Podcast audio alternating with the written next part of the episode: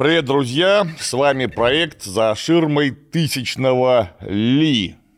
Мы сегодня собрались не просто так, а потому, что 50 лет назад, уж полвека минуло, с того момента, как вышел отличный советский фантастический фильм «Москва-Кассиопея». Ну, а значит, сегодня мы поговорим про фантастику в кино. И для этого у нас в гостях знающий человек Нарик Мартиросян. Приветствую. Привет, дорогой товарищ, рад видеть. Нарик — сценарист и продюсер фильмов, таких как «Мира», «Контакт» и «Пальма».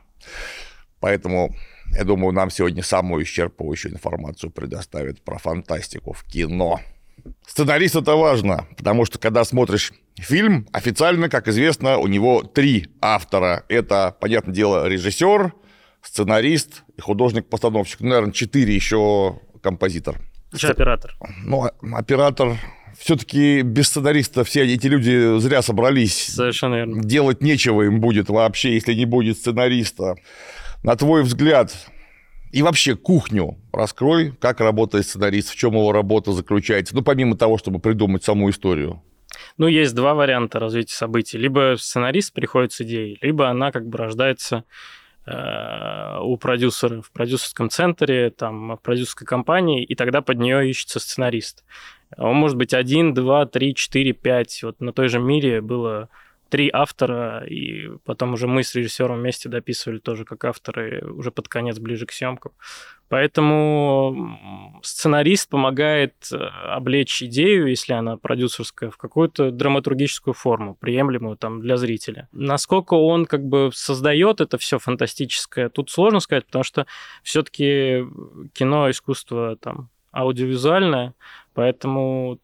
Он создает скорее какую-то основу этого всего, какой-то каркас, который потом режиссер, художник, оператор, как бы артисты и так далее, все прочие, ну, в первую очередь режиссер, наполняют и развивают этот мир фантастический, который придуман. То есть какие-то лекалы есть, и дальше внутри них уже как бы работает режиссер в тандеме со сценаристом, в тандеме там с креативным продюсером и так далее, и так далее.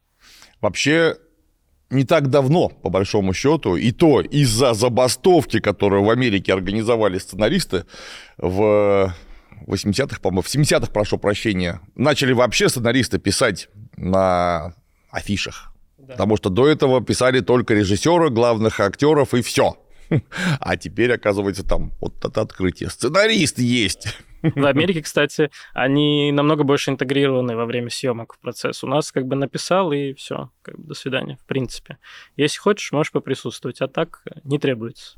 Не требуется? Ну, если как бы нет такого, что ты как бы как шоураннер именно, тогда, в принципе, да, ты как бы текст дал, и дальше на съемках группа с ним уже работает. А в чем интеграция сценариста на площадке? Он там дописывает, переписывает может, что-то? Может и дописать, и переписать, и перепридумать что-то, и реплики, и как-то поменять сцену вместе с режиссером, там, с креативным продюсером вместе. Это какой-то такой уже творческий процесс во время непосредственно производства. Такое тоже бывает. Для фантастического кино, вот как рождается идея? Что для этого нужно? Ну, помимо того, чтобы сказали: Нарик, ну-ка придумай нам что-нибудь интересное. Да черт его знает. Как-то она рождается. Ну, просто в кино же в любом случае важно, чтобы помимо прикольного сеттинга и какого-то там какой-то фантастической обертки этого всего, была еще какая-то человеческая история. И важно эти 2 линии как бы одинаково параллельно протянуть и ни одну из них не потерять. А как это появляется, ну... Как-то появляется. «Мира», например, та же самая. Она в изначальной задумке вообще другая была. Это было кино про одного человека в космосе, на одного артиста. Такой авторский. Очень камерная. Да, как «Луна-2112». Был такой фильм. Вот приблизительно вот так. Ну или «Гравитация». Там, на 2 человек. Да, «Гравитация» там меньше фантастики. В «Луне» там все-таки такой sci-fi. А в итоге вот это фильм-катастрофа с глобальным разрушением Владивостока.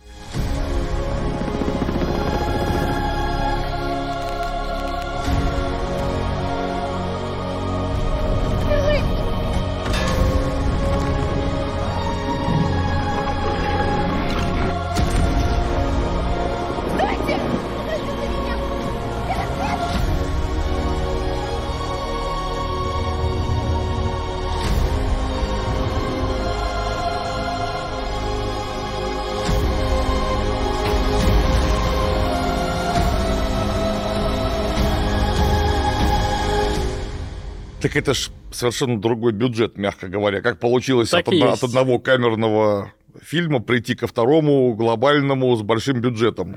Ну, как-то компания поняла, что как бы... Хочет разрушить Владивосток. Совершенно верно, да. Хочет глобально так блокбастерное кино, не авторскую драму. Но какие-то элементы этого удалось сохранить, там, в героев, персонажей. А все остальное как бы разрослось, появились другие персонажи, город, земля, ну и, короче, по-другому все стало. Приходилось ли адаптировать готовую литературную вселенную или, может быть, игровую вселенную для кино когда-нибудь? Ну, мы сейчас этим занимаемся. У нас в разработке в компании экранизация Стругацких «Отель у погибшего альпиниста». Отличная повесть была. Да, и в то же время она, как только мы начали, как бы нам казалось, что это очень крутая фактурная штука, и был классный фильм советский. А потом, когда мы начали разрабатывать, стало понятно, что... Ну, в книге очень много проблем, которые не перенести просто на экран. И сами Стругацкие об этом говорили, что это, что в какой-то момент это все превратилось в стёб для них, что они пытались сделать там Агату Кристи, после этого перескочить в sci-fi, а в итоге как бы там все наспех заканчивается достаточно, и там приходится очень много работать, чтобы как бы за Стругацких доделать там кинопроизведение, хотя изначально это сценарий. Это киноповесть. Да. Вот, то есть это делалось под кино. А так, это вообще это самый благодарный материал, когда есть литературный первоисточник. Потому что за тебя все уже придумано. Все уже придумано за вас. И как бы драматургическая основа, она есть. Остается просто это на язык кино переложить. И самое главное, что есть уже какая-то определенная аудитория, база у этого всего фанатская, у произведения. То есть с этим всегда работать проще, и проще на это привлечь зрителя, потому что если посмотреть там, в том же западном кинематографе сейчас, там каждый третий фильм – это экранизация книги, игры, статьи в журнале, в газете и так далее и тому подобное. Потому что есть какой-то первоисточник. Это всегда лучше, чем оригинальная идея. Я помню, лет, наверное, 20 назад я перечитывал «12 стульев» из «Золотого телёнка». Я представил себе, как можно экранизировать вот это вот. И тут Воробьянинов леопардовым скоком прыгнул. Вот как можно вот этот леопардовый скок экранизировать, чтобы было понятно, что он именно леопардовый, именно скок. Как приходится переводить литературный язык в язык кино? Совершенно очевидно, это языки-то разные. Ну вот никак, тем более в том же отеле у Стругацких там куча размышлений как бы детектива, вот Глебский, главный герой, с самим собой. Это никак не... Это можно, конечно, делать закадровый текст. Это же отстой просто. Конечно, это отстой, поэтому так делать нельзя.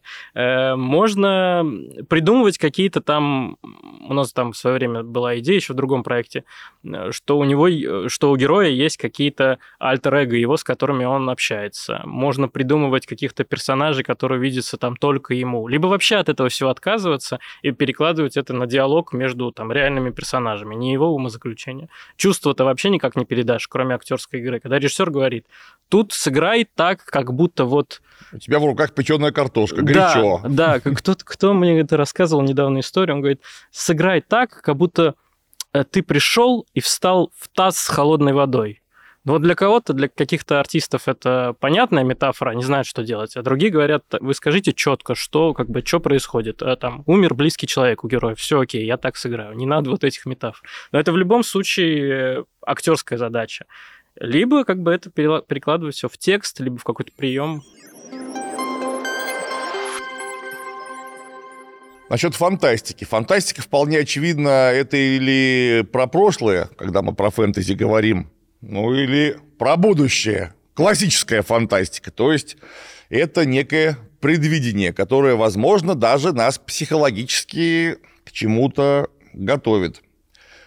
Какие бы ты выделил для себя сценарные, может быть, даже не воплощенные, или, конечно, лучше воплощенные работы, которые, на твой взгляд, лучше всего прозревают будущее в отечественной фантастике? В кино, в книгах?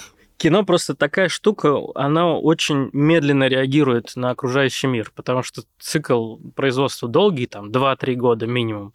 И особенно, когда это касается научной фантастики, ты делаешь что-то, там, на актуальную тему, да, вот мы когда начинали делать «Миру», еще не было никаких нейросетей. Когда мы закончили, уже как бы половину фильма можно было собрать с помощью как бы нейросетки, нарисовать, по крайней мере.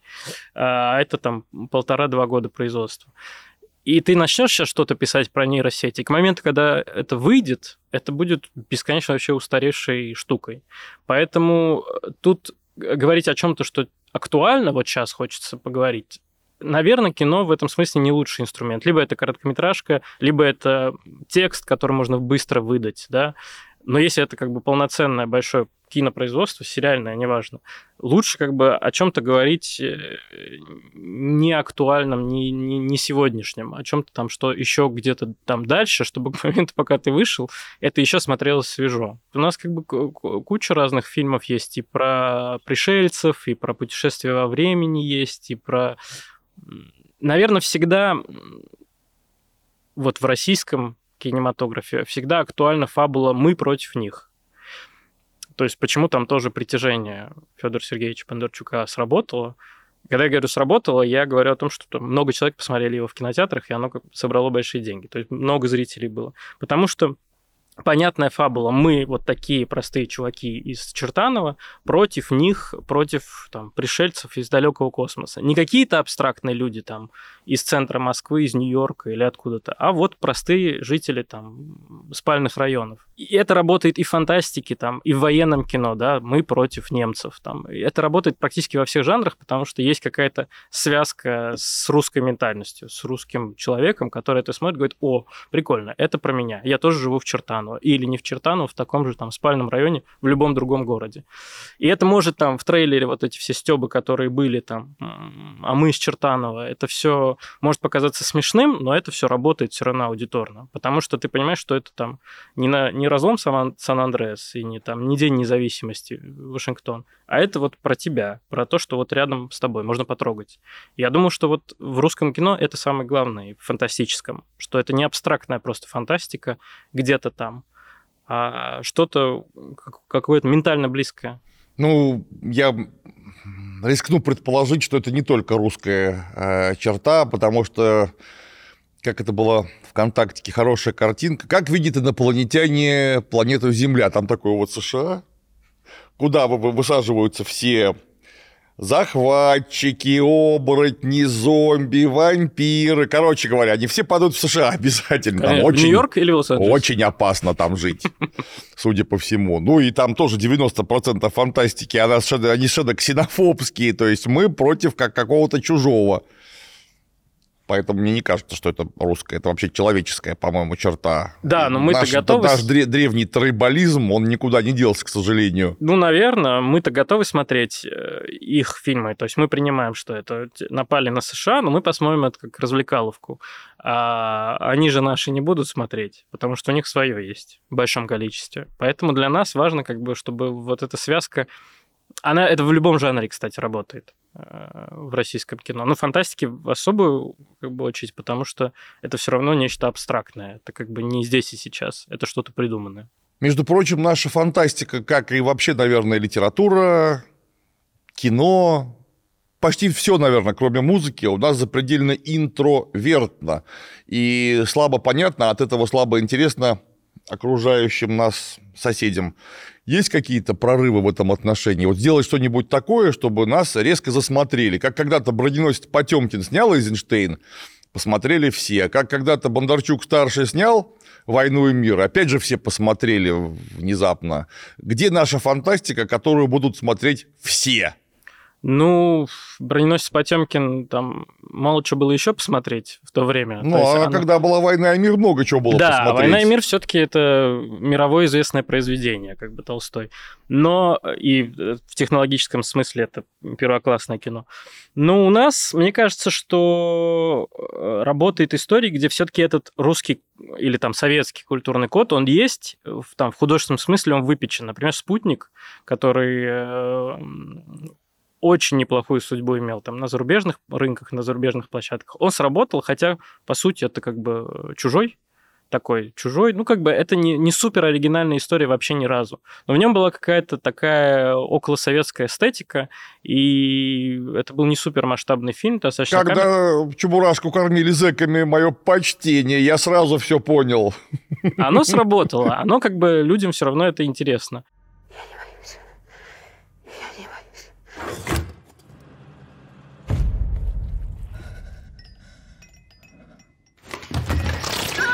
Был фильм у нас «Кома», такое немножко как бы нолановское начало, но про человека, который в волшебный там мир, когда он попадает в кому, в котором он может строить разные миры и так далее. Как практически как во сне, только в коме.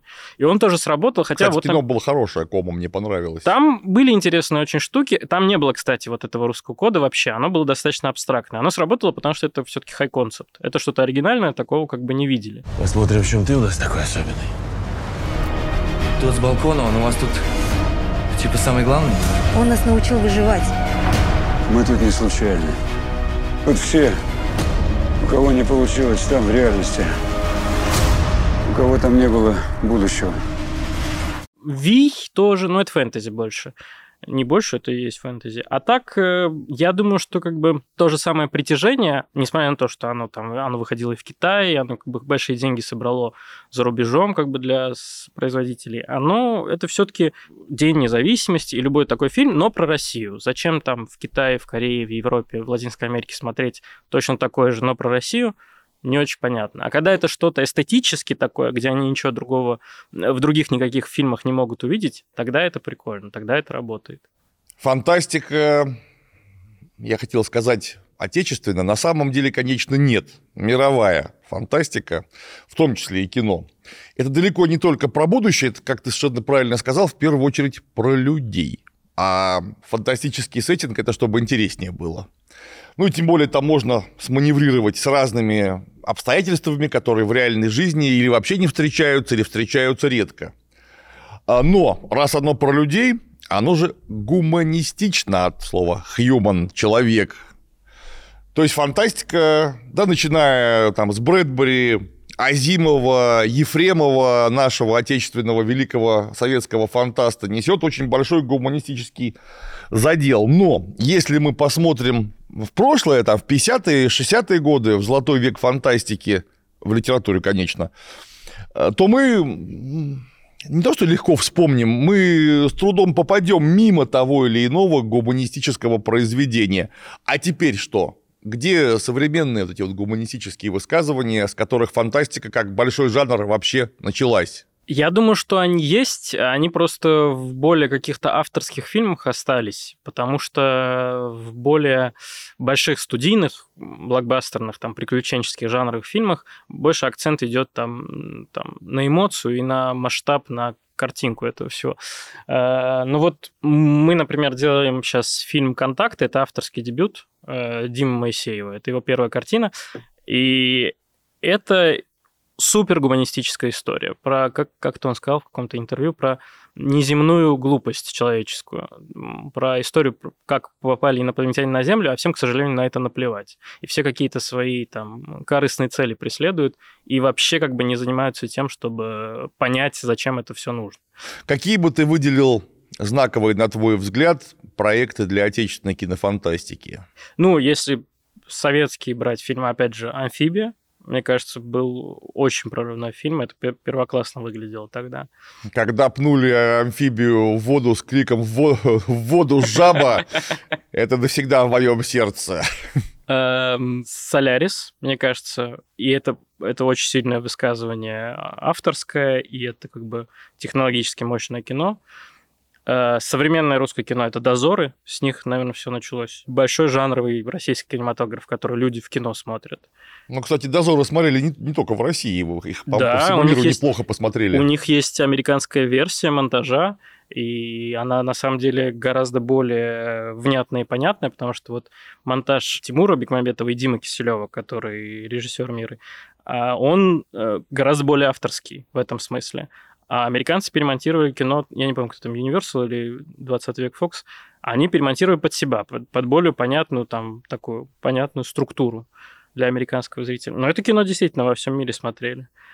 С дозоров все началось. Была попытка «Обитаемый остров». Попытка засчитана.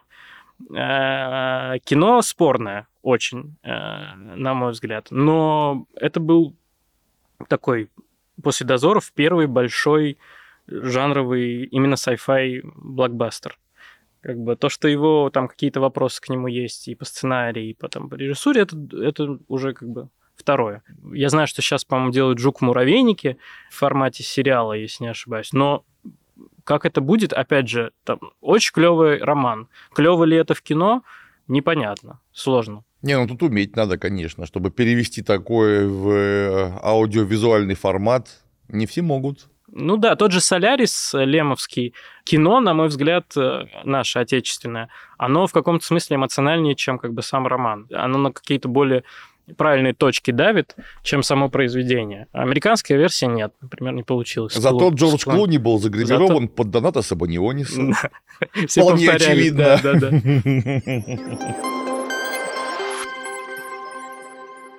Сейчас очень популярен. Для меня это вообще трудно объяснимо, но это просто факт.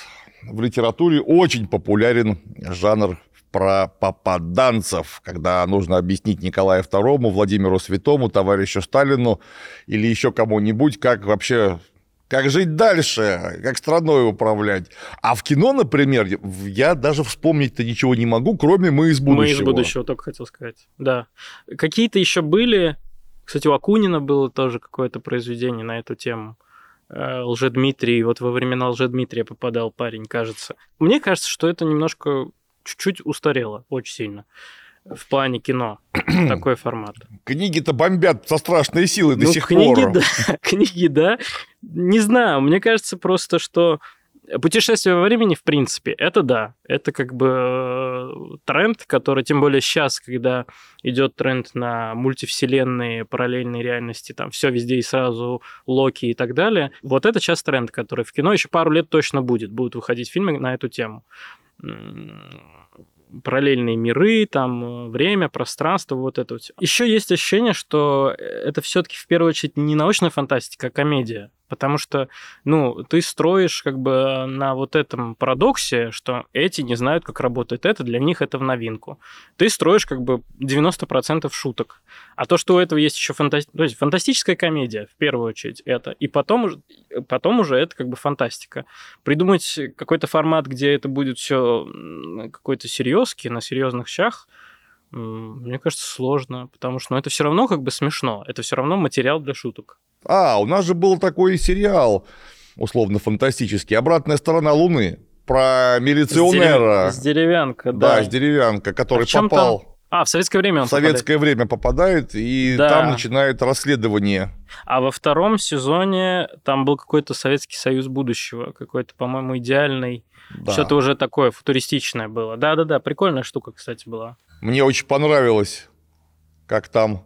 Подходит маленький такой кучерявый мальчик к помойке с вот такими вот волосами, и ему Деревянка дарит пластинку Пугачевой, а мальчик говорит: я не люблю Пугачеву. Он говорит: ничего, говорит. Полюбишь. Полюбишь. Это, ну, естественно, Киркоров. Опять же, шутка, да, то есть как бы это все прикольные такие вещи, типа, о, это вот тот самый мальчик, который через 40 лет будет. Если мы уж начали сравнивать, давайте до конца сравнивать. Давайте. Вот есть фантастика большая европейская, шире западная. Есть очень клевые высказывания по мотивам будущего в Японии. Теперь китайцы широко зашагали, да. С их люцисинем. Задача трех тел. Да, задача трех тел. Ну и вообще весь этот большой сеттинг. Кстати, кино хорошее. Сериал хороший получился. А уже вышел? Мультипликационный. А, не, игровой же выходит. На это я еще не видел. Но, еще не вышел. Но будем посмотреть. Да. А американцы имеют свои сильные стороны, японцы со своим там призраком в доспехах имеют свои сильные стороны. А в чем наши сильные стороны? У нас же тоже большая фантастика когда-то была, да и теперь есть. В бюджетах. Наша сильная сторона. То есть они маленькие? Кроме шуток, да. Ну, то есть та же «Мира», она на те деньги стоила $8 миллионов. И она выглядит абсолютно нормально. Ну, то есть, как бы, наверное, не первоклассный американский блокбастер, но как бы хорошего уровня. Ну, окей, давайте добавим еще 8. И тогда бы она выглядела как первоклассный американский блокбастер, а стоил бы 16 миллионов. Это смешные деньги. Абсолютно смешные. Для Запада это ни о чем. И это, ну, как бы... «Аватар» только что сняли за 250 миллионов. Да, а «Кольца власти» за миллиард! Да, да. Сериал из которых половина права. «Флэши» этого безумного убогого сняли за 250-300 лямов. Там ужасная графика, там как бы вообще кино не сложилось. Ну ладно, дело не в этом. До недавнего времени это был большой манок для там западных компаний, которые хотели заходить в Россию, потому что тут можно было за в десятки раз меньше бюджета получить такого же качества продукт. Потому что специалисты есть, как бы все умеют, режиссеры есть, даже сценаристы найдутся, и графику умеют делать. Поэтому сейчас, к сожалению, как бы этого пока в ближайшее время не будет. Но все равно я думаю, что это была сильная сторона. И я думаю, что сильная сторона, если говорить там не про деньги, в литературном наследии, Беляев, Ефремов, вот это вот все, которым жутко не хватает современных экранизаций. То есть это фильмы, по которым... Это книги, по которым сняли фильмы, когда еще как бы недостаточно так прогрессировал кинематограф, чтобы сделать их намного жирнее, намного красочнее. Там же также «Голова» Доуэля, «Человек-амфибия» там и прочее, «Аэлита», там, «Ариэль» и так далее, Толстовская. «Гиперболоид инженера Гарина». Главная конечно. Книжка, потому что там делают пиу-пиу-пиу. Если фантастики не делают пиу-пиу, это вообще какая-то странная фантастика. Вот, и это жутко, ну, как бы нуждается в современных экранизациях. Их пока, ну, к сожалению, мало, но я думаю, что будет больше, потому что сейчас как бы идет акцент на то, что, ой, давайте посмотрим, что у нас было. У нас же столько всего есть. А чем мы это не снимаем? Сейчас сказки пройдут, элемент сказок, ну, который как бы всему свое время. Вот сейчас как бы, как там... 60, 70, 80 лет назад эпоха сказок, потому что они там понятные, стабильные, безопасные. Дальше будем возвращаться как бы к советской фантастике, я уверен, потому что она, ну, как бы, она прям просится на экран. Я считаю, нужно обязательно экранизировать «Люди как боги» Снегова. Я не читал, к сожалению. Это гигантских размеров космоопера настоящая. Там «Люди как боги», «Космическая разведка», «Вторжение в Персей». Кажется, вот так вот 3 тома называются. Могу сейчас ошибаться. Ну, в общем и целом, «Люди как боги». Про то, как советские космические корабли бороздили просторы Большого театра, там стреляли из аннигиляционных пушек, там какие-то галактические столкновения. Просто чума настолько мощная. Это середина века? 50-е годы? 50-е годы, да. Ну, это просто... «Звездные войны» вообще курят в стране без всяких преувеличений, потому что, во-первых, это именно фантастика, то есть там нет ничего фэнтезийно-магического, оно, в общем, научно, и при этом масштаб такой, что тут вообще-то ушите свет. Как еще раз? «Люди как боги» Снегова. Хорошо. Вот, это надо, прочитать, б, снять. Договорились. Потому что наши всем наваляли там нечеловеческие, при этом протянули... руку дружбы даже самым гнусным мразям, которые готовы перевоспитаться. Это прям круто. Очень хорошая книга. С коммунистическим посылом? Вполне естественно. Это, я бы сказал, на уровне Ефремова. Ага. Высказывание было очень крутое. Ну вот Ефремов, Толстого вспомнили. Какие наши произведения оказали и, самое главное, оказывают или могут оказать воздействие на мировую аудиторию? Ну да, Беляев, Ефремов, ну вот толстовская «Аэлита» — это же вообще, ну, Джон Картер. Да. Это то же самое, как бы один в один. И... только лучше. Только лучше. И там «Земля Санникова» — это же, ну, путешествие к центру Земли. Да, это, ну, как бы по факту вот такой практически затерянный мир. Поэтому, да даже супергерой, если посмотреть на Беляева, кто-то даже, по-моему, хотел это сделать, супергеройскую какую-то вселенную. Там сплошные супергерои, там человек, который умеет летать, управлять воздухом, Аквамен, дышать под водой, амфибия, ну это же Аквамен. Вассерман. Вассерман? Вассер — вода, ман — человек. А в этом смысле? В каламбурятию заехали. Да. Что там, голова эта говорящая, дуэлевская. Ну, то есть, как бы это все, это такая, ну, советские, российские мстители, по сути своей. Просто не из комиксов, а из книг. И это крутая фактура, это надо использовать. Пока, к сожалению, вот что у нас? Булычев, Алиса. И потихоньку, я думаю, будем двигаться назад к середине века, к началу века. Сейчас сначала вот этот пласт пройдут все Стругацкие и дальше как бы в обратную сторону. Не знаю, мы, например, вместе с Александром Зоричем, нашим хорошим товарищем, точнее, товарищами, это же авторский дуэт, а не один человек, прибогато поработали в серии книг «Завтра война» про 27 век. Она, страшно боевая, и, б, чудовищно патриотическая. Почему до сих пор не экранизировали «Завтра войну»? Тем более, что компьютерная игрушка вышла и когда-то каталась с большим успехом. «Завтра война». Так, ну, понятно, космический авиасимулятор. Угу. Сюжетный при этом. Там пушка. Это я так закидываю некоторые... Да я уже записываю. Некоторые удочки. Не, в самом деле, если такое экранизировать... Оно было бы прямо огонь. Кто-то мне говорил, очень хотел экранизировать... Кто написал «Тайный город», «Темный город»? Панов. Панова. У него есть вот «Тайный город» фэнтези, а есть как бы sci-fi история. Анклавы. Ну, наверное, вот что-то. Там куча каких-то там трилогия, тетралогия, не знаю, большое. Вот предлагали это сделать, но это просто... Понимаете, еще есть такой момент, что у российского зрителя сейчас это потихоньку уходит, слава богу, но есть недоверие к отечественной фантастике, потому что, скорее всего, плохо напишут, плохо снимут. И плохие возможности там сделать нормальную графику и так далее. Не хватает бюджетов. Сейчас это потихоньку уходит, потому что и выходят фильмы, которые как бы абсолютно на уровне. И чем больше мы будем вот от этого стереотипа отказываться, тем больше у нас будет возможность сделать вот как что-то такое глобальное, такое, как Foundation, который, как сериал, на мой взгляд, не получился, но там в основе огромная история. Дюна то же самое. То есть, когда это зарубежное кино на основе даже постсоветского человека, да, азимовского, там, с советскими корнями, это все равно ты смотришь, думаешь, ну, это там большой голливудский проект. А когда ты делаешь как бы российское кино на таких же серьезных щах, это воспринимается с иронией там какой-то определенной. Вот от этого, если отказаться, то такие проекты совершенно спокойно можно делать. Даже этот был же у нас фильм «Вратарь галактики». К кино можно относиться по-разному, но задумка была такая, что это абсолютно такое универсальное кино. Оно работает и в России, и в Америке, и в Китае, как хочешь. Просто есть вот этот хай-концепт. Ну, как бы тоже попытка.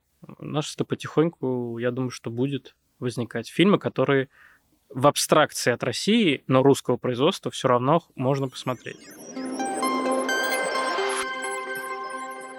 Можно посмотреть, у нас теперь очень много чего, и в первую очередь в интернетах в этих ваших, потому что очень много теперь всяких стриминговых платформ, и у нас, наверное, одна из самых ожидаемых премьер, которая состоялась, это сериал «Библиотекарь» по одноименному роману Михаила Елизарова. Как тебе, во-первых? Я посмотрел 4 серии, мне нравится. Увлекательно очень. Хоть и достаточно там... Я ничего не слышал про эту книгу до выхода сериала, вообще понятия не имел. Я тоже не имел. Хотя, кажется, у нее есть какая-то фан-база, что-то, ну, как бы достаточно популярное. Они букеры даже получили когда-то. Серьезно? Да. Они? В смысле, они. Книжка и автор. Я понял. Их 2. Прикольно, это все увлекательно. У нас такого качественного, ну, как бы какого-то придуманного мира со времен, многие с «Дозорами» сравнивают, не было. И я там с удовольствием до конца досмотрю. Хотя вот не на все российские сериалы меня хватает, чтобы до конца досмотреть. А тут прям, ну, увлекательно. Хочется следующую серию включить. Вы кто? Мы все друзья вашего отца, и мы читаем книги. Если ты прочтешь одну из таких книг, соблюдая определенный ритуал, то книги покажут свою силу. С 2019 года, кажется, да, точно, в 2019 году вышел такой самодельный, я бы сказал, проект, который просто блогеры собрали, «Черное зеркало» по-русски. Ну, понятно, по мотивам сериала «Черное зеркало». Как ты относишься вообще к такого рода самодеятельности? Очень хорошо. Ну, то есть все вот великие творцы говорят же, чтобы снимать кино, нужна просто камера и идея. Поэтому чем больше таких проектов будет, особенно фанатский сектор позволяет делать какие-то штуки без оглядки на то, что, ой, а как это воспримут зрители, а будет ли это у этого сборы, аудиторно. Ты делаешь то, что как бы тебе в кайф, там, в рамках 10, 15, 30 минут. У меня мой первый проект тоже короткометражка фанатская по Гарри Поттеру. Вот. И мы там просто отрывались, потому что мы понимали, что как бы мы сами как бы во многом сами для себя делаем. А потом поехали на Комик-кон с ней. Ну, то есть как бы все равно есть... У нас прекрасная была «Ваши документы», очень клевая, с Савочкиным, с таким артистом. По-моему, еще что-то экранизировали, я не помню. Блогеры, не блогеры, в любом случае, короткометражки, которые делаются там для онлайна, то есть не для большого кинопроката, как и любая короткометражка, это возможность делать все, что тебе нравится. И там дальше, если это фантастика, все упрется, наверное, в деньги. Можешь там себе позволить какой-то реквизит, графику, или ты будешь делать, как вот ваши документы, все сделано вот в такой декорации, в каморке, пожалуйста. Все. Как это нынче принято говорить, тренды. Какие у нас... В интернетах тренды. Какие у нас фантастики в отечественной тренды, на твой взгляд, будут на ближайшее время, 10, 20, 30 лет? Чего ждать? Я думаю, что тренды будут... Несмотря на то, что вот мы вначале говорили, что кино очень слабо реагирует, медленно реагирует, но все равно люди продолжают как бы снимать то, что актуально сейчас, и что будет не актуально через 2-3 года. Я думаю, что будут про искусственный интеллект, про нейросети, попытки сделать, про умное все. Вот сейчас уже выходит фильм про «Умный дом», точнее, будет сниматься. Был фильм с Дефо недавно, и будет как бы российское еще кино про это. Я думаю, что путешествие во времени — это всемирный тренд, в пространстве, времени, параллельной реальности, там вот это вот все. Не могу придумать тренд, который вот будет только у нас, и как бы, чтобы он... Я думаю, что то, что как бы мировое идет, оно как бы и эхом отзывается и в нашем фантастическом кино, так или иначе. Но у нас это все равно... Понимаешь, нет такого объема фильма. Даже вот на Кинопоиске я когда готовился к интервью, я посмотрел просто фантастические фильмы России, а там 180 названий. Ни о чем. Это очень за 30 мало. Лет почти. Хорошо, за 25. 180 фильмов, из которых треть короткометражки, еще треть сериалы, и там остается, по пальцам рук можно пересчитать. И это мало, поэтому сказать, что какой-то тренд есть. Вот тема, сняли, забыли, оставили, следующую взяли. А сказать, что у нас как бы десятки фильмов на эту тему, десятки на эту, к сожалению, нет. Как и с фэнтези точно так же дела обстоят. Там все как-то чуть более унифицировано, фэнтези. Все так или иначе, все сводится к какому-то общему. Либо это городской фэнтези, либо там более классическое. А вот ты, когда пишешь сценарии для фантастических или, может быть, даже не фантастических работ, ты туда какую-то сверхидею вкладываешь или ты, не стесняясь, всем говоришь, мы просто развлекаем людей? Нет, конечно, вкладываю. Я сам мало пишу, я больше работаю с авторами вместе. Конечно, вкладываю. То есть там в кино это называется логлайн. О чем это кино в двух словах, в двух предложениях. Когда ты там условно придешь в кинотеатр, у тебя висит 5 плакатов, и под каждым логлайн. Там 3-я часть «Стражи Галактики», «Новый Бэтмен». «Рыба с головой» Филиппа Киркорова изнасиловала рыбака. Да, такой вариант, и что-то еще. И чтобы ты понял, как бы о чем кино, про кого, в чем суть, в чем замес.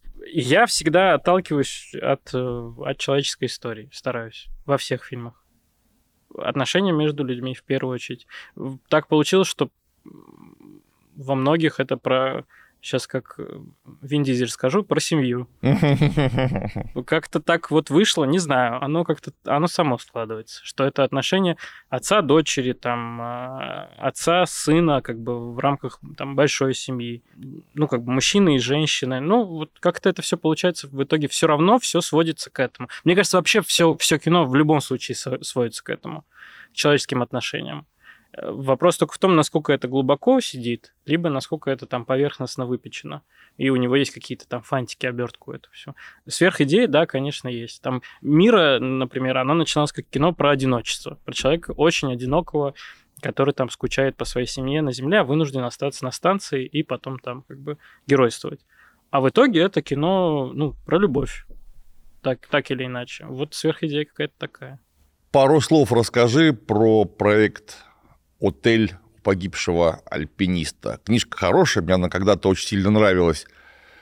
Хочется про кино побольше узнать.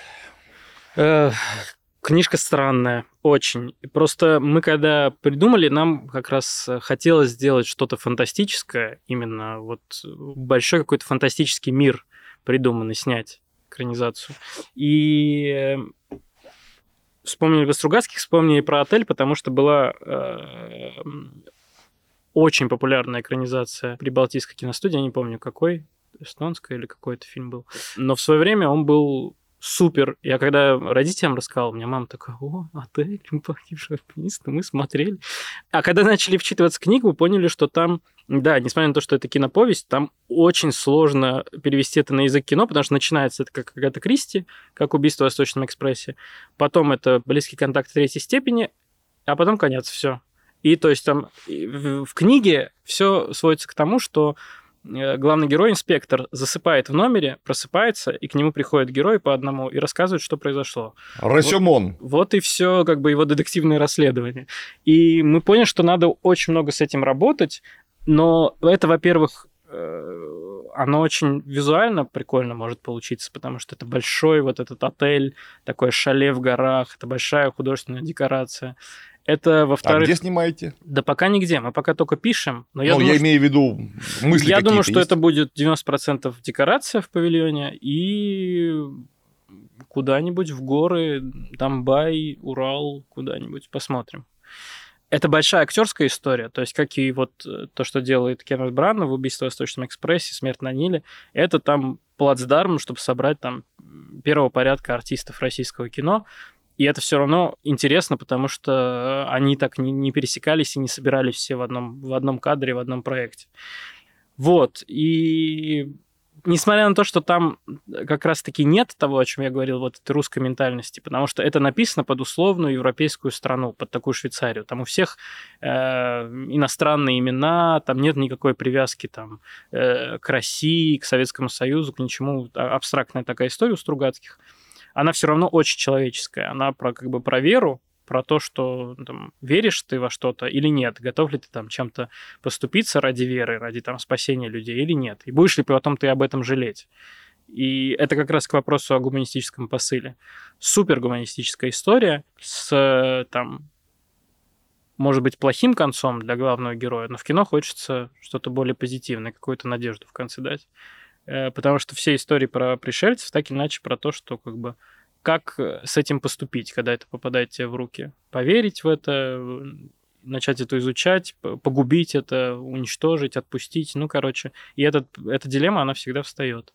И мне кажется, что, учитывая там наши советские какие-то фильмы, та же «Москва-Кассиопея», которая мне в детстве очень нравилась, мне кажется, что эта тема, несмотря на отсутствие вот этой ментальной связки, она сработает у нас в русском кино. Вот, поэтому пока пишем, долго пытаемся, ищем ключи к этому. Я думаю, что скоро будем запускать. Как начал работать в фантастике? Потому что я очень люблю этот вопрос задавать. У всех какие-то настолько разные истории. Потому что я начал работать в жанре фантастики как литератор строго, потому что я после больницы лежал дома, мне нечего было делать, и мне как раз Александр Зорич сказал: «Чё ты дурью маешься? Пиши книжку». Ну, так и получилось. Ну, у меня любовь к этому жанру от дяди была. У него была огромная вот эта библиотека со всеми фантастами, там, Азимов, Гарри Гаррисон и так далее. И что-то я, когда был совсем маленький, он мне говорит: «А что ты вот не читаешь?» И дал мне «Стальные пещеры», которые я с тех пор очень мечтаю экранизировать. Они там что-то у них проданы права, они все собираются, но там прям напрашивается классный sci-fi детектив в «Стальных пещерах». Вот, и потом уже как бы так или иначе хотелось заниматься в кино. Ну, опять же, кино же искусство визуальное, а фантастика и фэнтези в том числе – это самые жирные визуальные вещи. Безусловно. Которые… Это же круто, это прикольно, придумать какой-то мир, который можно пощупать потом, то есть буквально через экран посмотреть какие-то условия фантастические, технологии, костюмы, монстры, чудовища, какая-то… Кино же это в любом случае какая-то реальность другая, которая там на полтора-два-два с половиной часа тебя погружают в эту реальность другую. И чем она фантастичнее, тем она увлекательнее, тем больше хочется в ней проводить времени. Поэтому так много сейчас сериалов фантастических, потому что и бюджеты стали чуть побольше, и намного интереснее возвращаться к фантастическому чему-то, чем к чему-то там просто там, драматическому. Какие у тебя, на твой взгляд, самые яркие, значимые, важные проекты, на которых ты работал? Да, их не то чтобы сильно много, но в данный момент, наверное, «Мира», потому что она была одной из, ну, как бы первых, и сразу большой бюджет, сразу там больше ответственность. С большими деньгами приходит больше ответственность. Это вот в альтернативной версии «Человек-паука», так говорят. Да. Наверное, «Мира», потому что... И она какая-то очень личная получилась история. И это моя идея, моя история там изначально, которую мы очень долго разрабатывали. Больше как-то чувствуешь ответственность, что приходишь на площадку, там 100 человек, бюджет там несколько десятков, сотен миллионов рублей, и ты думаешь, блин, все эти люди работают, чтобы как бы идею, которую ты там в заметочках написал на 5 строчек, превратить в кино, чтобы их посмотрело там несколько миллионов человек. Круто. Как-то так. Могу понять.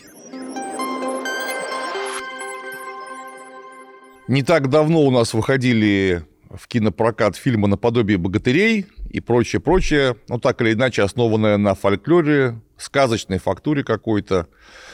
Расскажи об этом, может, какие-то у тебя мысли есть, пожелания, видение, как это будет развиваться жанрово. Вот говоря про тренды, это самый жирный, яркий тренд российского кино сейчас. Сказки. Потому что, ну, во-первых, как у нас часто бывает, один раз сработало, значит, надо еще много раз делать, пока работает. Но, помимо этого, это максимально безопасный материал, к которому сложно придраться. Во времена, когда есть возможность ко всему придраться, да, хочется делать материал, который и финансово прибыльный, потому что семейное кино – это что? Это не один билет в кинотеатр, а 3 или 4 сразу, потому что ты идешь всей семьей. Это яркая какая-то картинка, яркая там фантастическая фэнтези-фактура. И это знакомый бренд, опять же, такие первоисточник, на котором ты как бы основываешься. Будь это былина, сказка, написанная автором, народная, что-то, неважно. Поэтому там «Конёк-горбунок», «Последний богатырь», какая-то постироничная там мета уже история с краплением современного. Что сейчас будет? «По щучьему велению». Прямо сейчас снимают, уже почти заканчивают «Волшебник изумрудного города», «Бременские музыканты». Все это как бы один раз уже было, а то и не один раз. Мы сейчас как бы проходим еще один этап. То есть мы это все как бы пережевываем еще раз. Это нормально, потому что у нас большой скачок в технологиях, большой скачок в качестве производства, и есть потребность в этих фильмах. Точно так же вот будет... Мы занимаемся экранизацией «Хозяйка Медной горы». Большое как бы фэнтези-вселенная у Бажова прописана. И хочется ее как бы вынести на экраны, потому что не хватает каких-то более-менее оригинальных историй. Там «Кощея» уже очень много раз были. «Снежная королева» так или иначе, наверное, тоже. В мультиках «Богатыри» плюс-минус уже тоже. И поэтому ищутся какие-то... новые, ну как новые, это все равно все старое, просто еще разок. Потом вот «По щучьему велению», вот сейчас скоро выйдет, по-моему, до конца года, там уже все больше реалистично. Вот, и куча у нас еще других проектов в российской индустрии, которые снова мы все обращаемся к сказкам, к фэнтези.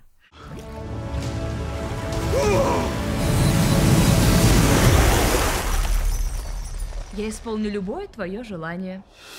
Говорящая щука, вот это подарок. Вообще, как бы, такое классическое фэнтези у нас, конечно, приживается лучше, чем городское, чем тот же «Темный мир».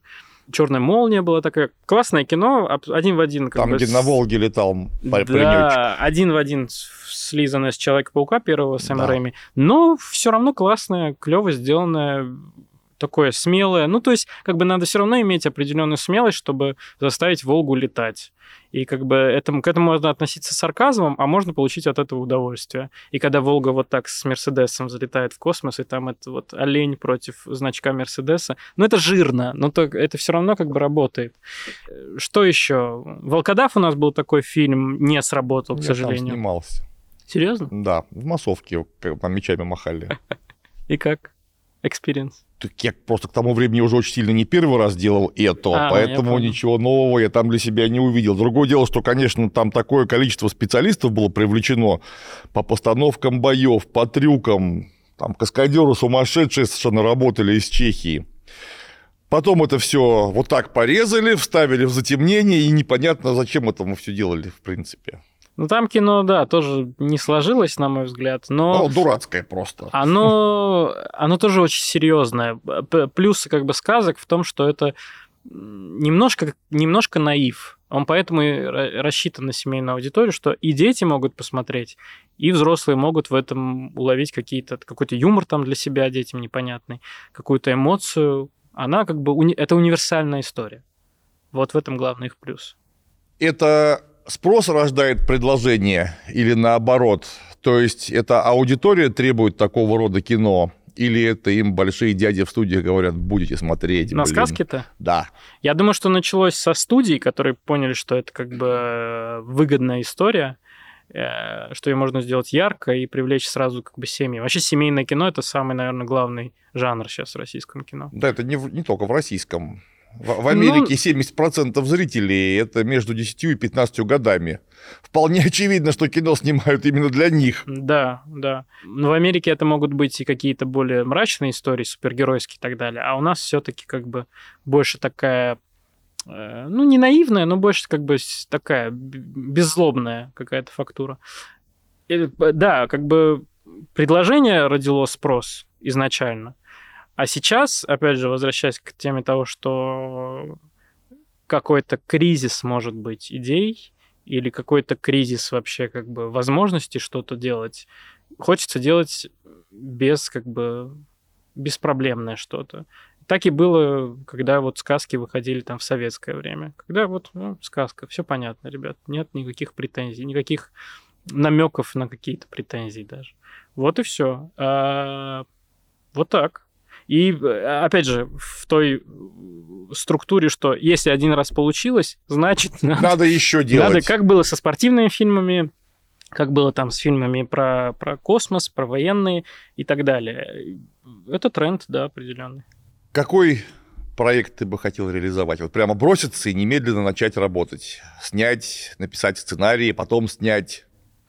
Один уже сделали. Это «Алиса» была. Вот 100 лет тому вперед будет фильм у коллег. Очень мне хотелось сделать большую такую экранизацию, как «Звездные войны», как «Валериан», такую фантастическую. То, что как бы сейчас фэнтези, это больше, конечно, не фантастика, но то, что мы уже делаем, это «Хозяйка Медной горы» по Бажову. И вот все еще мечтаю о Азимова, если это вообще как-то возможно в русском кино, учитывая там права и так далее. «Стальные пещеры» и «Амфибию», «Человек-амфибия». Этот проект, кстати, тоже был очень долго, крутился в индустрии, было несколько авторов, несколько студий параллельно разрабатывали, пока так и ничего не получилось. Ну, это, мне кажется, большой фактурный очень фильм. Будем подождать, это интересно. Надеемся, посмотрим. Да. Ну и подытоживая... Ты не так давно начал работать в кино, но опыт уже имеешь вполне определенный. Вот как молодой сценарист другим молодым начинающим сценаристам какие-нибудь советы можешь дать важные? Не знаю, все идите в ВГИК учиться. Нет, такого не скажу. Всегда надо держать в голове, для кого это кино, которое вы там пишете, режиссируете, продюсируете, кто это будет смотреть. Если только вы и ваши друзья и семья у вас дома, то тогда оно никому не нужно, не надо этим заниматься. Если вы хотите рассказать какую-то историю, которая может затронуть чувства и эмоции как бы других людей, тогда обязательно надо делать.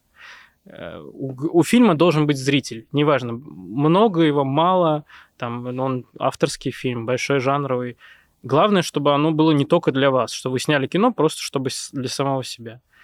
И второе, эмоции всегда самый важный момент вообще в кинопроизводстве, в кино, ну как бы в экспириенсе вот, потребления кино, это получать какие-то эмоции. Там страх, ужас, трогательность, там, то есть если это мелодрама, смех, слезы, это все эмоции, которые кино должно вызывать. Если то, что вы пишете, то, что вы делаете, не вызывает никаких эмоций, то, опять же, оно никому не нужно, я боюсь. А так... Записывайте. Да, пожалуйста. Записывайте эмоции. Да. Спасибо большое. Спасибо. Отлично пообщались. Да. Очень интересно. Заходите как-нибудь к нам. Обязательно еще. Зовите. Надо развивать наши тесные контакты третьего рода. На сегодня все. С вами был проект «За ширмой тысячного Ли». Говорили про кинофантастику.